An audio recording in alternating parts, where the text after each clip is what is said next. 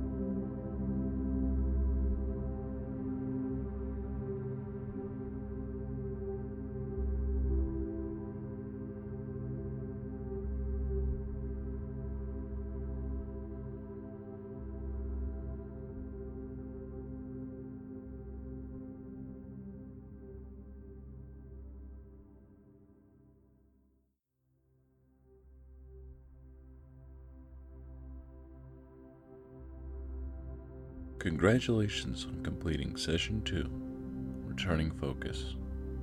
You'll be feeling much more calm and at peace now, and generally ready to face the rest of your day.